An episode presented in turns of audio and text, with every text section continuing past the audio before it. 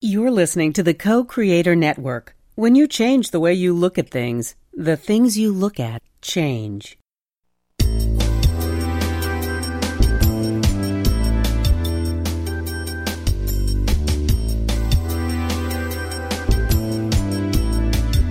Good afternoon. Welcome to Why Shamanism Now, a practical path to authenticity with your host, Christina Pratt, director of the Last Mask Center for Shamanic Healing. She's talking about how shamanic skills can bring us to physical, emotional, mental, and spiritual well being, especially when nothing else can.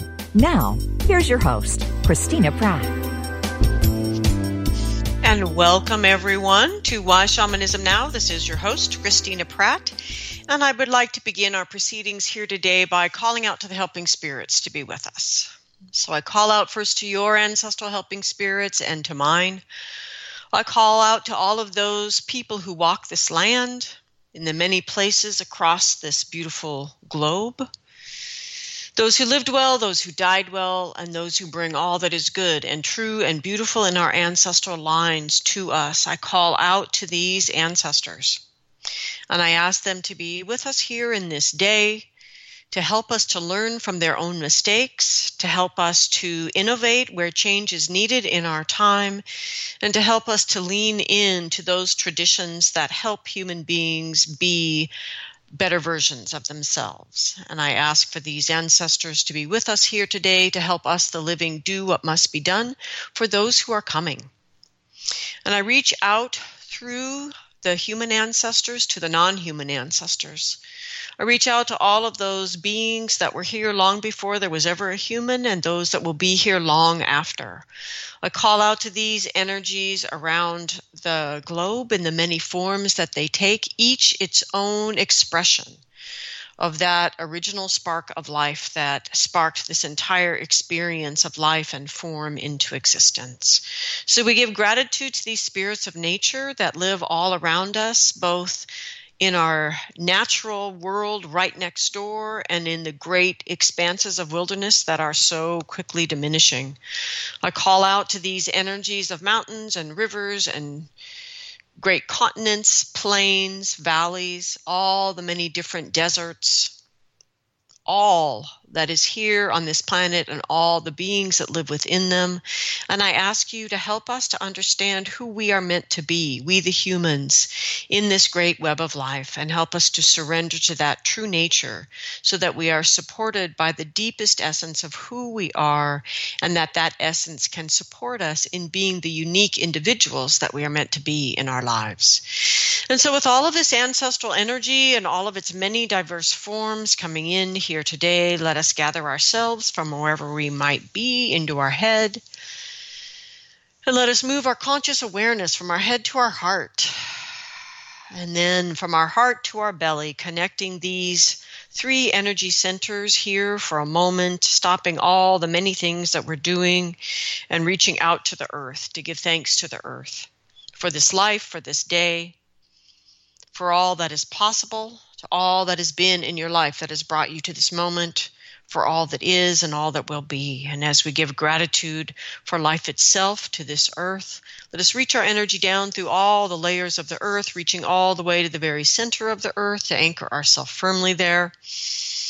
And take a moment and simply settle in. Settle in to those energies that gain their power through the sweet, nourishing, replenishing darkness. As we settle into this dark, still, quiet, silent place.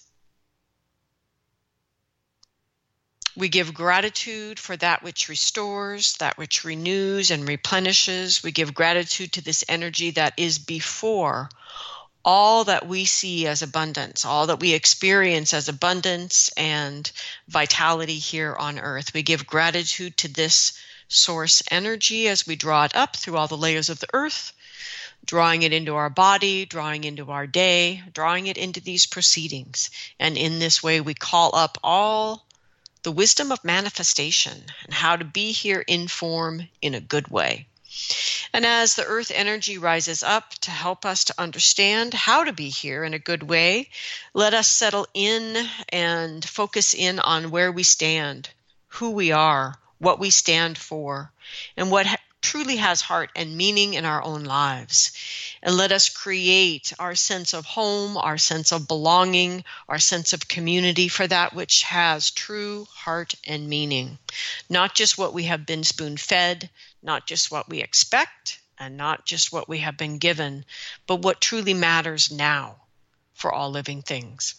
And as our hearts are warmed by our sense of these connections, let us focus in on right relationship inside ourself and all the many aspects of ourself, right relationship with our environment, right relationship with other humans in the environment and non-humans in that environment, and right relationship with the invisible world.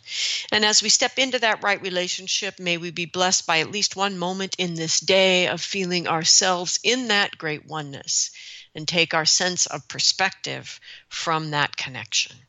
And as we draw our energy up from our belly to our heart and our heart to our mind, let us reach our connected self up and out the top of our head and into the sky, whatever weather it holds for you, moving out through the weather and the atmosphere, out into the cosmos, and reaching all the way up to the highest power of the universe in whatever way you understand this power, by whatever name you give it.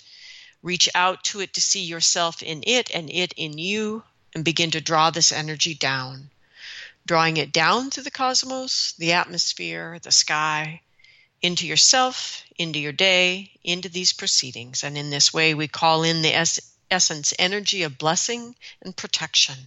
We call in the benevolence of the universe. We call out inspiration and illumination and innovation. We call these energies in to ourselves and send them all the way down to the center of the earth. And in this way, the earth and sky are connected, these two great legendary lovers.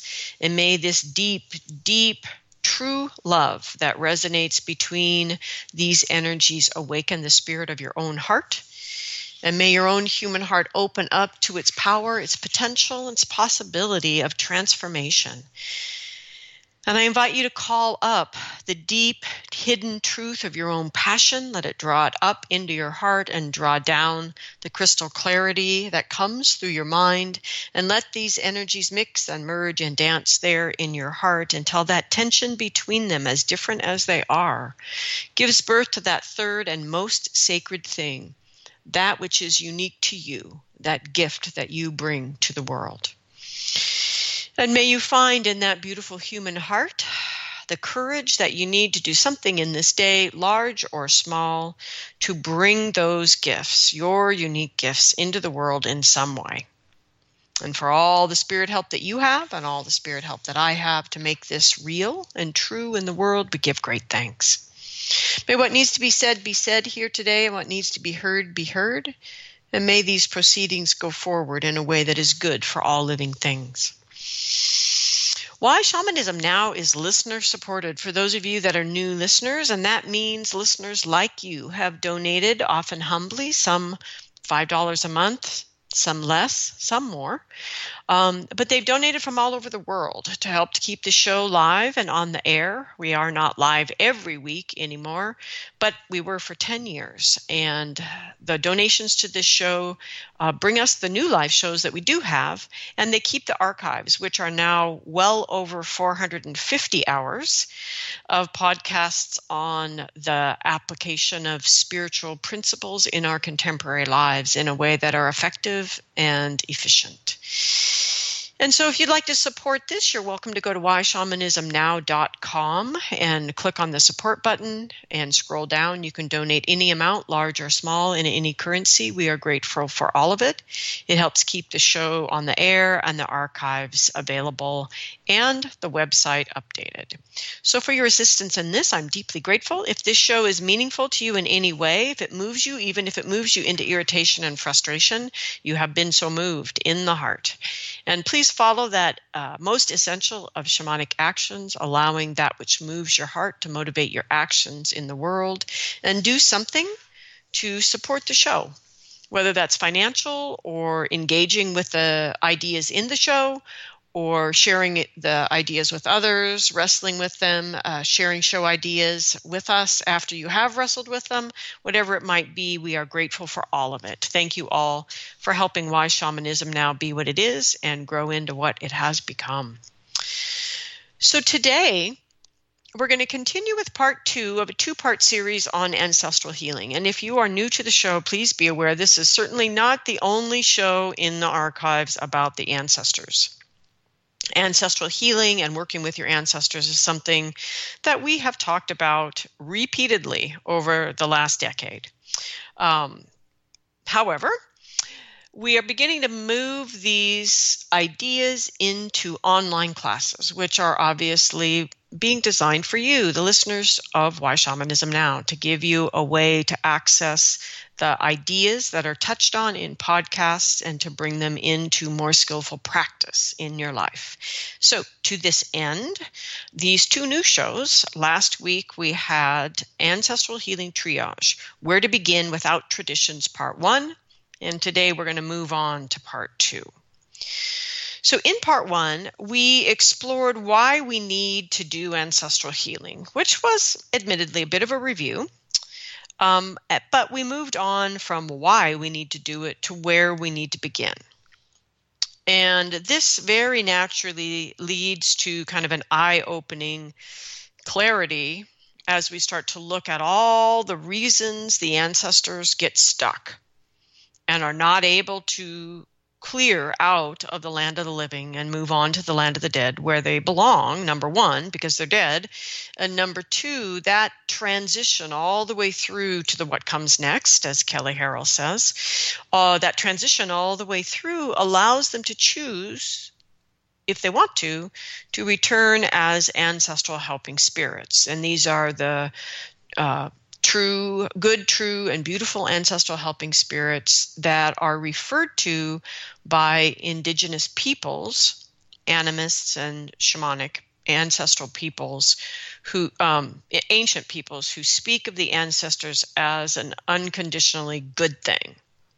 And this is because their dead are tended at death to make that transition. And so they come back uh, to assist their loved ones. And it is not so much about ancestral worship as the academic books say, it is about maintaining a relationship with people that you loved and listening to them uh, now that they have perspective on their life, which is part of the transition in death, so that they can help you have a wiser perspective on your own. Anyway, so as we're talking about what does it take to create that, there is this, uh, hopefully, a growing awareness inside of you that begins something like, oh crap, this is really about me and how I live my life today. So, this is about clearing the unresolved energies of my family lines and how that sheds light on me and my life and how I am living. Um, it really is a fundamental responsibility of an adult in the contemporary world, or in any time actually, to live in a way that allows us to become not only amazing elders while we are still living, but even more awesome ancestral helping spirits when we are dead. And and it's important to understand the choices for this for yourself are happening right now every day and how you choose to live your life. And for many of you, the email I get from you begins, I don't understand. Why should I connect with my ancestors? I don't I'm estranged from my family.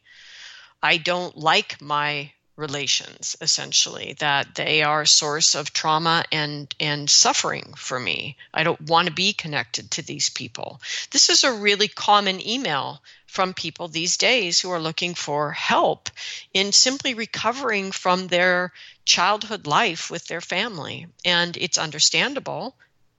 And your family is not only those people you met while you were alive. Our families, our lines go all the way back through generations and generations and generations to the first people on this planet. So, my point is do you want to be the kind of relation the living want to be estranged from and don't want anything to do with? Or do you want to be an ancestor that they look to for guidance, for love when they're feeling lonely, for connection, and for a sense of belonging. I mean, do you want to be an awesome ancestral helping spirit that your descendants can't wait to reach out to to ask for help in the day? So this is this is the piece right here that is important for us always to stay really sober about as we engage in ancestral healing is as we learn to clear our own energies, we become better able to help to clear theirs, and vice versa. As we learn about the unresolved patterns held in the ancestral lines, we learn better what we are actually stuck on and we become more clear about what we need to release and let go of and transform in our lives. And so, let me share a little story that goes beyond just how working with the ancestors makes our life better. There's a lot of focus on that in podcasts. Why would you bother listening to a podcast if it wasn't about how you could make your life better? Or if it doesn't make you laugh or somehow entertain you or somehow bring you personally value? And that's fair. But part of that perspective for us as contemporary people, and I definitely include myself in this group, is we really don't have a well developed community self. We don't necessarily have a voice at the table, you know, the, the table inside of us where the group decisions are made about what you're going to do with your life, how you, what you value, what choices you're going to make. Most of us don't have a communal self speaking up at that table because for most of us, community has not been a very a, a, very consistent valuable factor in our life. For many of us community has really been mostly a place of bullying or hardship or problems. And so what i want to share with you is the bigger possibility in ancestral healing which is in healing in a sense our community our our com- commune our communication as living with the dead, we heal and shapeshift in many ways our capacity here in community with the living. And we can begin to have experience is in community that um, begin to be so strongly valuable that it might outweigh choices we're making personally for ourselves.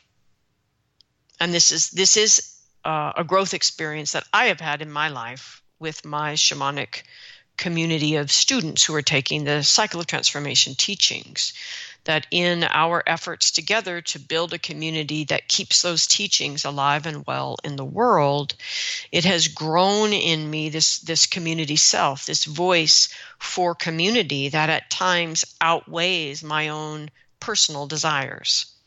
And this is, um, it's been a very interesting experience for me in life. And so I wanted to share a story about Rada.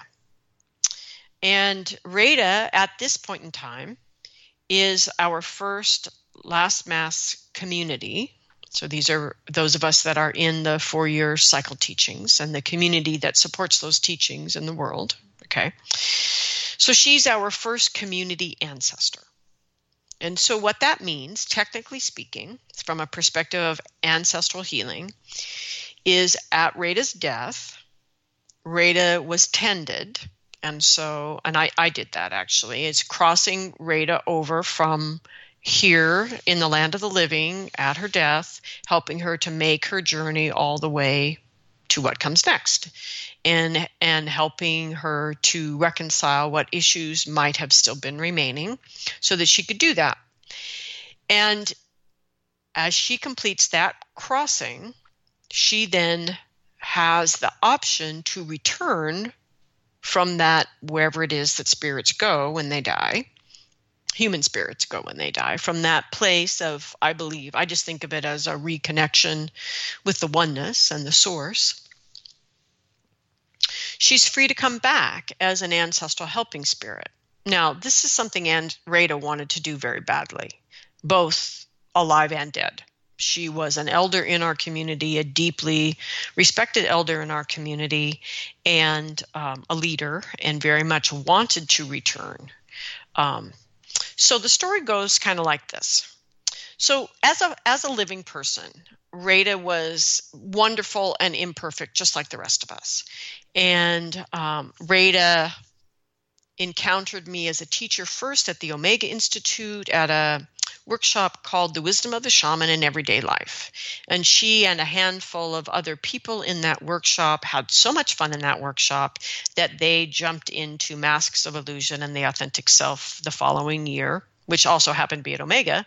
Um, and began the cycle of transformation. Rada stayed, went through all four years of the cycle, and w- was part of the collection of people, you know, students who had taken this four year training like any other four year training and just people that had shared this experience and were kind of this loose collection of people with this shared experience.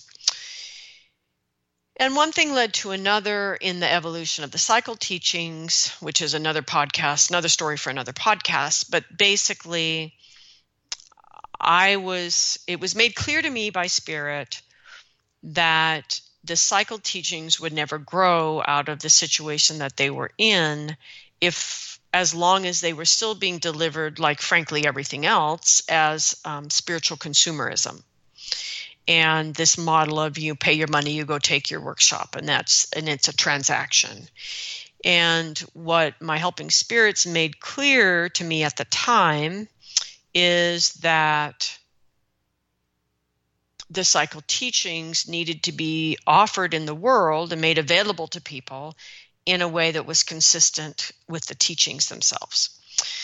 And that's all well and good. And once you hear that answer, that makes total sense. And people like Rada and others in the community went, Oh, well, of course, that makes total sense. And then they all looked at me like, How do we do that? And I said, I don't know. I have no I I'm a contemporary person too. I don't have any idea how to do that. I'm just doing this the best I know how based on how everybody else is doing it, right?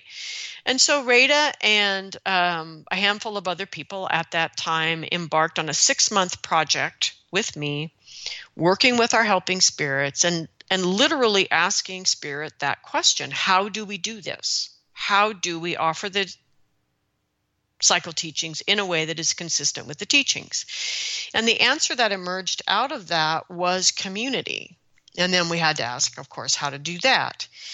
Um, and this is partly why I have a very strong and clear sense that most of us, as contemporary Westerners at least, here or Americans, really don't have a clue about community. Um, is because what came from Spirit as an answer to this was a structure for the community that was very suspiciously like the structures of communities that I had uh, researched, that I had, had learned about in researching the Encyclopedia of Shamanism. So Rada was really enthusiastic about this whole project, as big and unwieldy as it was, because Rada's soul's purpose was or could only be expressed through community. And so she had really struggled in her life trying to express it through family, through her tennis club, through her business, all these different uh, places in her life where she had community. She was never really felt, she didn't feel successfully or thoroughly expressed. And so, this idea that we were taking on this mighty project to create community was right up Rada's alley and it, it was this this not just a so it was both a group experience, but also really personal for Rada. This idea that she could be part of creating a community that would finally allow her to express her own unique genius. And and and at the time this is happening, I forgot to mention, Rada was already, you know, well into her hmm, 50s and 60s. I mean, I am too now, so I don't consider that terribly old. But my point is, she wasn't 23. You know, she was really at that phase in her life where you start to think, you know, I need to do this now. So she joined us and she did it now. And she was hugely instrumental in being able to shapeshift her contemporary experience and ideas to set it all aside and let them change and flow into these answers we were given by spirit that weren't easy to do. They it wasn't obvious and easy how to do it. We really had to change who we were and how we went about things to manifest this big answer. And Rada was one of the first often quicker than me actually in shifting and changing and finding that community self Okay. So, and I want to say that uh, a lot of people sort of dismissed or never really quite grasped the importance of Rada's really good spirits about all of the really annoying things about community.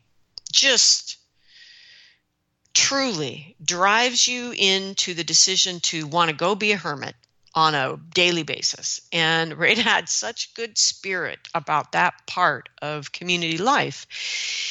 And people just assumed this was because Rada never experienced hardship. And and this was so missing of Rada. Not that Rada was trying to make this point, but it was always my place of wonder observing her expressing this beautiful genius she had in community, this ability to be such a bright spirit about hope and possibility and let's just try it again. Maybe we should listen to what spirit said and actually do that you know that kind of person. And she had a really horrible childhood and she spent a lot of time healing from that childhood but it didn't derail her from living her life and that was what was so special about Rada and her relationship with community is she didn't have a good community experience in her family, in schools that she was had been part of as a child, etc. Anyway, so so here's Rada. Rada gets a really awful version of cancer and dies. And it's hard on everybody because we she's a really important person in the community and she was taking online classes and uh, standing in leadership roles in the community you know up until months before this second uh, uh, she came out of remission with her cancer and so the first confusion around ancestral healing at Rada's death was those people that were no longer active a part of the community, but knew of the community enough to let us know that what was happening with Rada. These were people that lived with her in New York City, but were no longer part of the community necessarily. And people in the community who were very much actively involved with Rada in, as part of community life.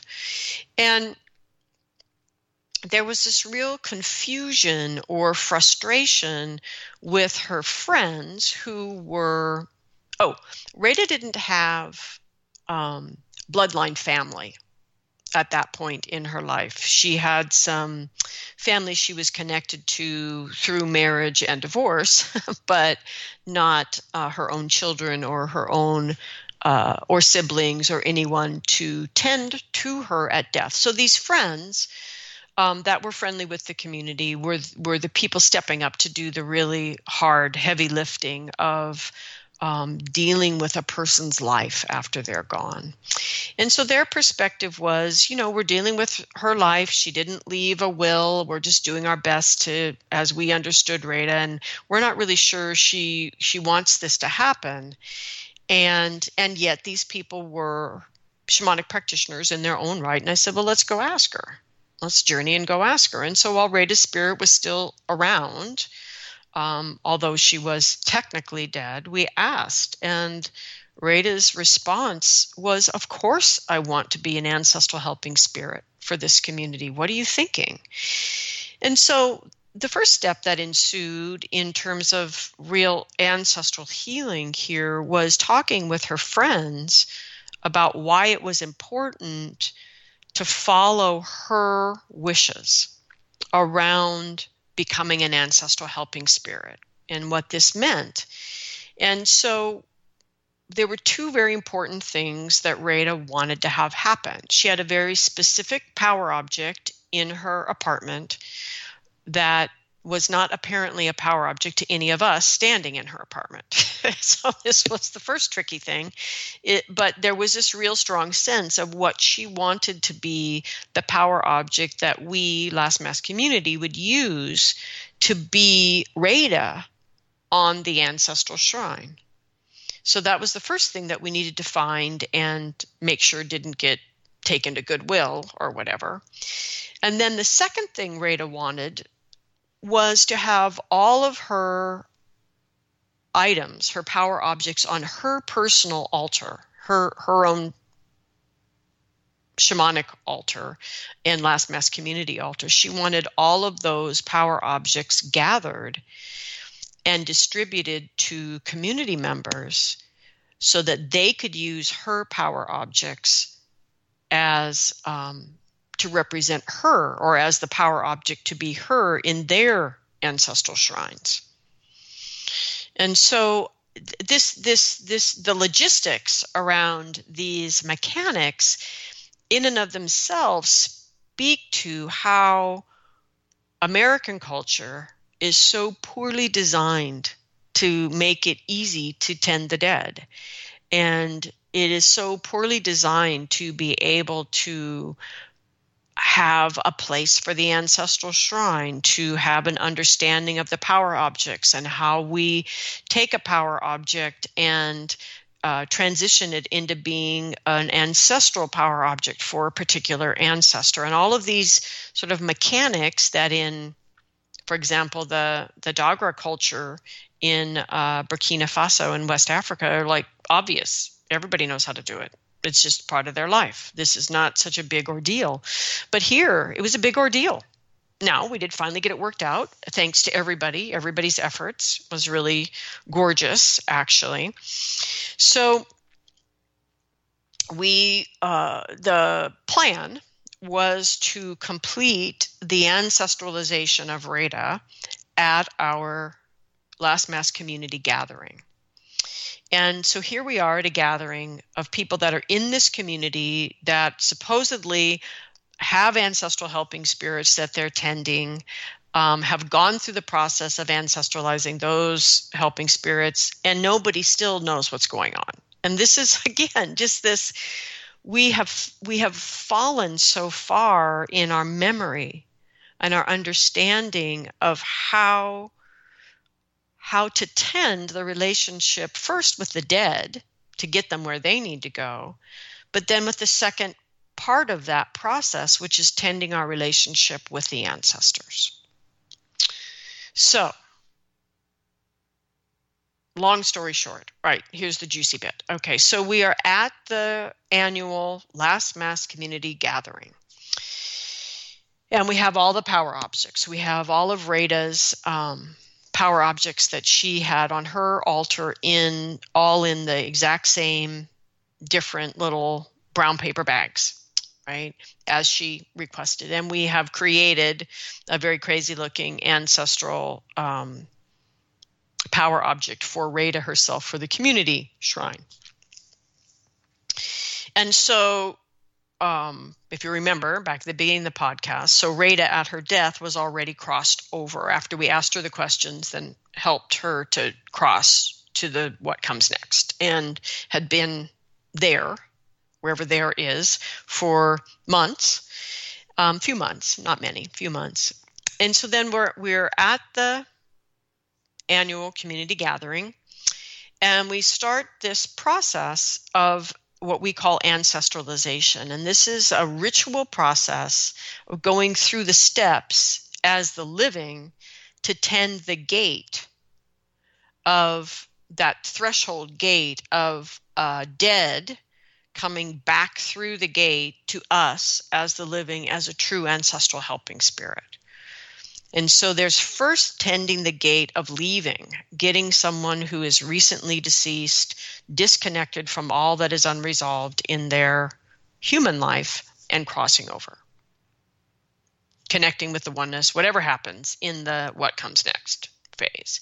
And this is you know, sort of the classic job of a shamanic practitioner and actually many other functionaries in different uh, cultures and traditions. But basically, that job of death walking or psychopomp, that escorting the soul, the bardos in um, Buddhist tradition. So there are many, many traditions that have held uh, non-Western traditions that have held these the need and the way to tend the dead. And so um, I spoke a lot about that in part one, tending the dead and why and why they get stuck and all of that. And so now I'm talking about the second half of that, which is what we call ancestralization, for lack of a better word.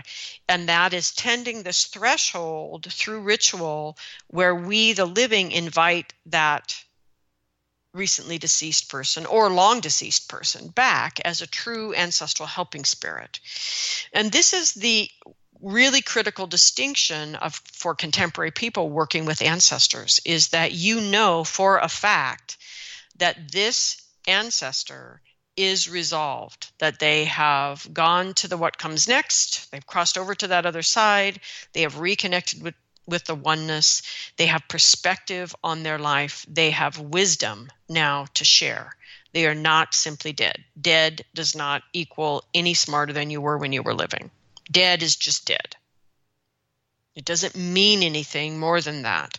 Um, your favorite grandmother that you love dearly, if she just died and didn't go anywhere because she stayed around to watch over you, is not necessarily a good thing technically speaking, she would be better able to watch over you and better able to do so in a way that frees you from unresolved family patterns if she crossed, let go, and you let go, and she crossed over all the way, and then you ancestralized her and brought her back through that gate and really established her as a true ancestral helping spirit. Okay, so back to Rada's ancestralization. Okay, so the ritual usually revolves around a fire, big fire, and the fire now not as a place of release or celebration, but really a place of a conduit to the ancestral realm, meaning the realm where all of these good, true, and beautiful ancestral helping spirits are one and hang out. I call it the luminous realm personally because that's how I experience it when I'm journeying. Okay, so we were at, in sub-zero weather in an ice storm in the eastern northeastern united states so and we had elders with us in our group and children. And so i was not about to have us do this outside at a fire as much as i wanted to because uh, uh just because that would just be painful and frankly dangerous. And so we made a fake fire in the center of our room and we um, pretended it was a real fire. We had fun and we told stories about Rada around the fire. And in this way, and the stories started from the obvious ones about how fabulous Rada was to how Rada dealt with hardship. And it's really in that second set of stories that you start to see who a person really is, not just in how they were fabulous and heroic here and there, which there are many stories about that with Rada, but more how they tended their own pain and suffering. Did they project that on others? Did they blame others? Or did they take responsibility for it and heal? and transform? Did they support others in healing and transforming? How did they deal with life when things got hard? And these stories came out. And what was amazing about this part of this ritual process, because you don't necessarily know what stories are going to come out, and this is not about grieving. The grieving step, in theory, is already passed at this point in the process. This is really this keeping the essence of the person, sharing it in the community, and keeping it alive and so we talked, we shared these stories about Rada really intimately and people that had never met her because we had people, we had family members at our community gathering, right, who'd never known uh, Rada at all. And they truly left that first step of the ritual feeling like they'd met her, that they somehow knew this person. Next step was actually going out to an outdoor fire with a smaller group of people for the the actual ritual function, which is um, f- feeding and washing and preparing the power object, leaving it out by the fire overnight. I'm saying that in air quotes, um, given the weather, and inviting and formally inviting Rada back through the gate. And so then I lit a candle from that fire and took the power object in the candle into my room um, where it was not 30 degrees below zero uh, Fahrenheit and um, kept the flame going all night came back in the morning to the fire outside, lit it again from the candle, and then we move on to part three, which is welcoming Rada back and celebrating and toasting her return, thanking her for coming back. And then, and I, I have to give the staff, at least the kitchen staff at Menla Mountain Retreat, kudos for this part because we came at six in the morning. Uh, snow snow bundled up, barreling into the dining room and the kitchen while they're trying to prepare breakfast for all the people at this retreat center, introducing them to Rada.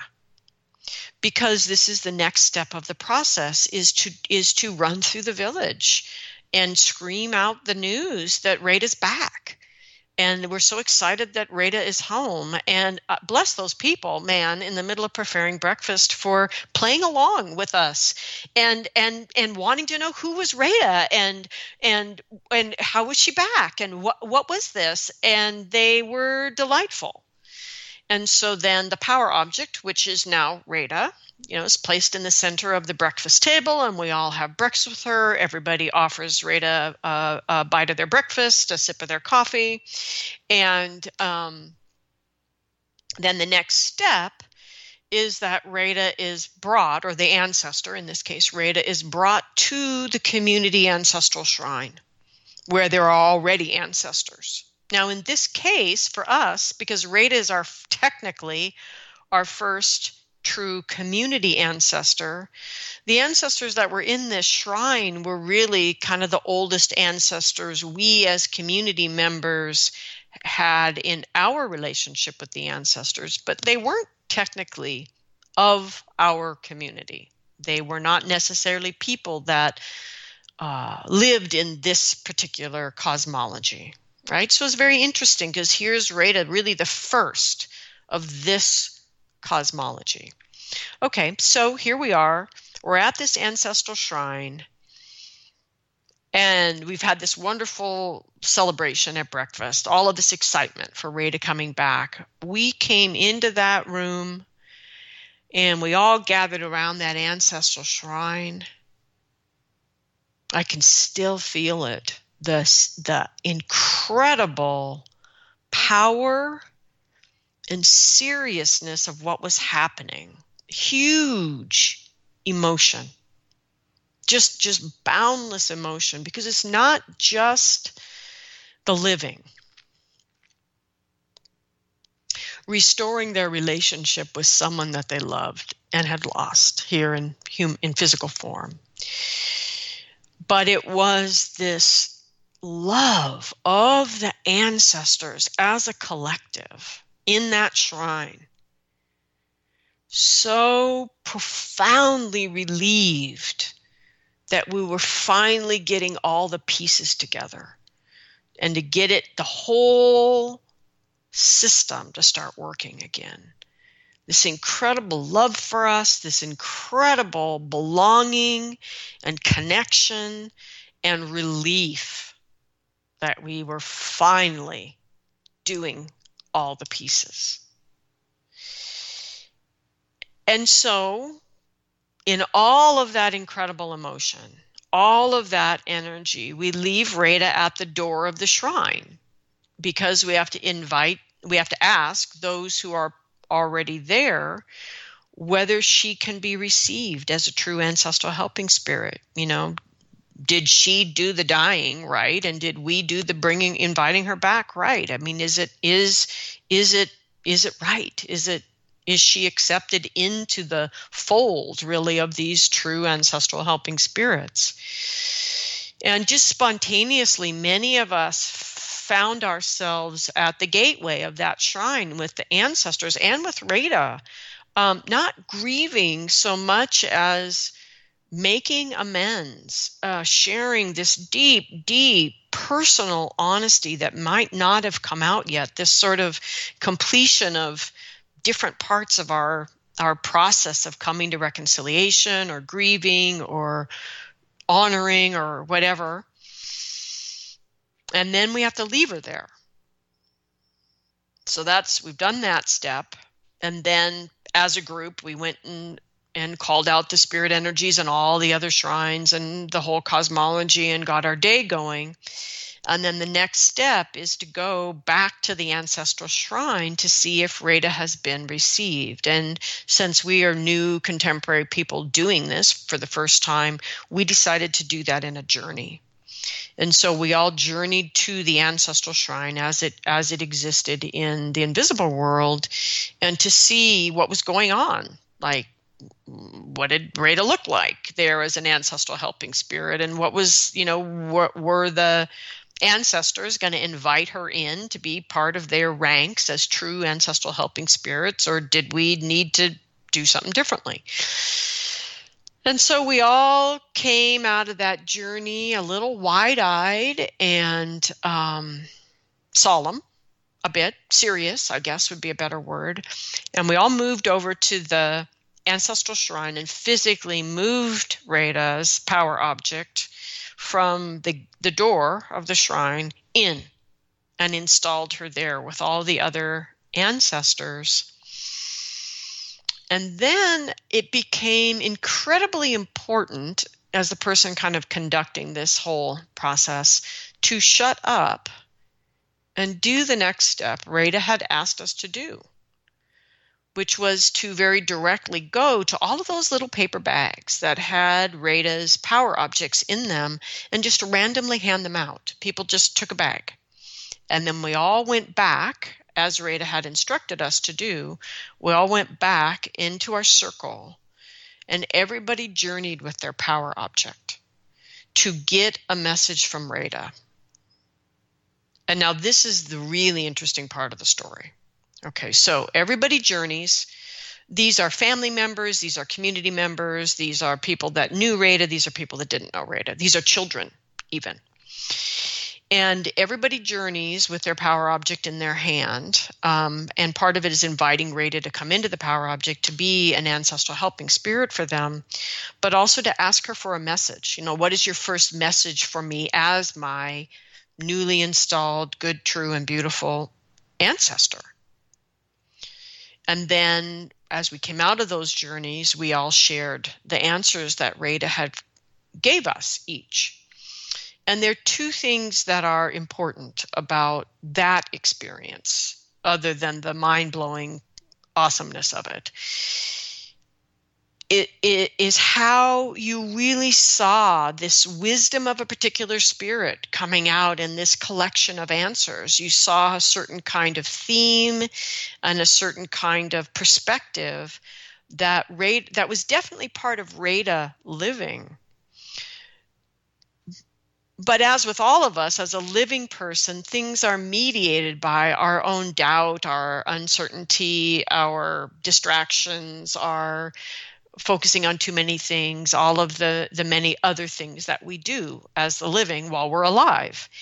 And as an ancestral helping spirit, none of that was present any longer because, you know, she's not living any longer. There's no distraction.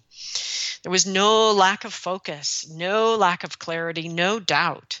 Just this pure, clear truth and wisdom that's so much the sort of flavor of Rada, and yet so much deeper and more resonating with that powerful truth that we feel when we connect with and communicate with a true helping spirit. It was astounding, especially because there was a little part of me, like a little kid, that was like, oh my God, we did that. so that part was really exciting that it worked. And that Rada was still with us and was with us in a way that now she was such a pure teacher for us um, as she had been, but now um, so much more the essence of who she was without any distraction. And now, because she's spirit, of course, she's able to be in everybody's business all at once versus just whoever happens to be working with her. So it's much more Rada to go around. So all of that is really beautiful. Now, here's the really important thing. I'm going to contrast this with another short story. Rada gave everyone messages that were very Rada esque, but the message was for the actual person. Every person could feel like a true helping spirit that the message was both of Rada and for them personally which was the point of the journey was to get a personal message from Rada. And some of the messages were not comfortable, like true helping spirits. Uh, in the collection of messages there, we really saw the transition from a wonderful human being that could be very helpful and wise to a true helping spirit for everybody present. It was exquisite. So hold that thought for a moment. I'm going to share a quick story. Um, I'm also part of another community that focuses on my um, Qigong master and that international community. And I was at an event with this community as a participant, you know, student learning Qigong. And there was a beloved community member in this particular country who was deceased. And this community member had been very important in bringing in, helping to bring in and clarify the contemplations that go with these Qigong forms that my teacher brought through. So there was a lot of partnership and working together in the early days of this um, set of Qigong forms being brought through from the ancestral realm into the practice here for the living. And so they're both the physical forms and the contemplations or the prayers that go with them, the, the visualization part, meditation part. Okay. And so this person that had really been um, instrumental in bringing these beautiful uh, contemplations through is the is the person who died. And so at this particular gathering we were with that community of people that uh, she had come from. And someone um, offered to channel her so that she could give messages to people again. Because everybody felt her presence. This is this is very common uh, I'm sure you're hearing this kind of thing as you imagine your own communities that you're part of, right? We feel her presence. She wants to speak to us, and someone steps up to channel and to bring her messages through. And she brought through messages for the people that she knew. There were no messages for anybody in that group she had not personally known when she was living. That's number one. Number two, the messages were not anything I couldn't have figured out having already spent two weeks with these people that they needed to hear. They were pretty much still in that realm of psycho emotional spiritual guidance that you could do right here, just you and me talking, right? And so what I took from that experience is that this person, as much as they wanted to continue to help this community and these teachings be brought deeper into the more widely into the world, and that that that love and desire was sincere and true, that she was a ghost that she was not a true ancestral helping spirit because she had no wisdom to offer anybody she didn't know as a person, right? And there was no particular insight and and gravitas in the answers that you find when you're communicating with any help, true helping spirit um, particularly with shamanic journeying. But then once you get to know that helping spirit, those answers can come through just in everyday life as well. And so, what I saw in these two stories of two beautiful people who were deeply committed to their communities and what their communities were bringing in the world is the difference between a true ancestral helping spirit and a ghost. And so, this, in many ways, more than anything today, illustrates for me why. Why it is important for us as the living who face such profound challenges in every facet of our life right now in the environment, in the politics, in our neighborhoods, in the list goes on we face so much challenge of what places, ways that we need to change. And we need to change in a way that really creates something new and doesn't just perpetuate a new version of an old problem. And that is such the hallmark of unresolved ancestral issues like war. This is a problem that didn't get solved then and hasn't been solved since. And it just keeps uh, being handed down generation after generation after generation. And frankly, it picks up momentum, it ferments, it gets rots a little bit and gets worse and worse and worse. Every generation that doesn't say, Whoa, the buck stops here. I am ending this. So here we are, the living in that situation, more so than any time in in my particular lifetime, I could say. We need true ancestral helping spirits that can give us personal messages that are really right for us and yet move us into that larger uh, sense of ourself and our possibility and that larger sense of the world we don't need to keep listening to ghosts. We don't need to to hold on to these people and keep being reassured in the same way that they reassured us when we were all living. We need to let go of the dead. We need to let go of old ways that are no longer helpful or that have proved, frankly, completely toxic and unsustainable.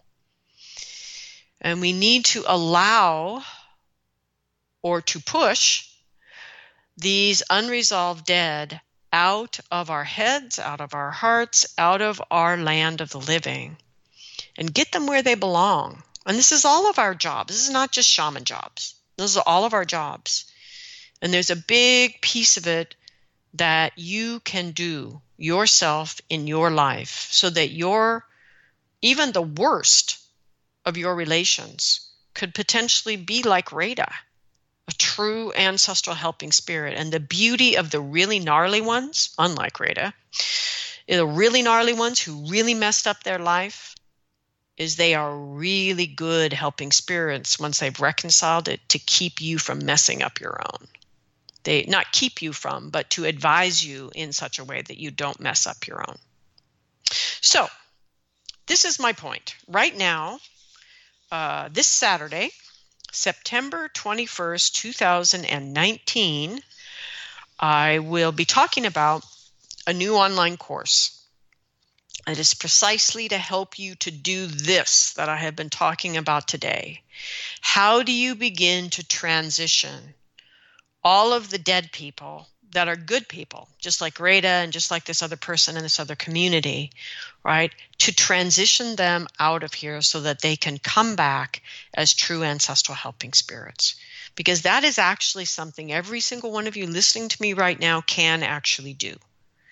And so this course, it's offered by Shift Network, and it is called Healing with Our Ancestors uh, transform unresolved patterns into blessings, hope, and sacred medicine. And so you can go to my website, lastmaskcenter.org, on the home page, click on the registration link. It's a free event to just introduce it. If you register there, then you'll get all the information you need about the course that will follow. And it will be a seven week course offered by Shift Network, me teaching live and online. And so, again, you can go to lastmaskcenter.org. Right there on the home page, there's a link that you can click to register for the free event on Saturday. If you're not there, don't, you can't, the timing doesn't work for you, don't worry about it. It'll be recorded and you'll still get all the information about not only the recording of the event, but also information about how to register for the class. And in the class, we will cover absolutely everything you need to know to be able to clear all those good people in your family line like Rita and to help them come back to you as true ancestral helping spirits so that we can start to get the new things done in the world around us and stop repeating the mistakes of those who have gone before us. And to those ancestors that are ever so grateful to us and excited that we are going to do this finally and do it well, I give great thanks to the earth below and the sky above and the heart that unites us all. Thank you, everyone, for listening. And please go to lastmaskcenter.org and click on that link and join me in healing with your ancestors.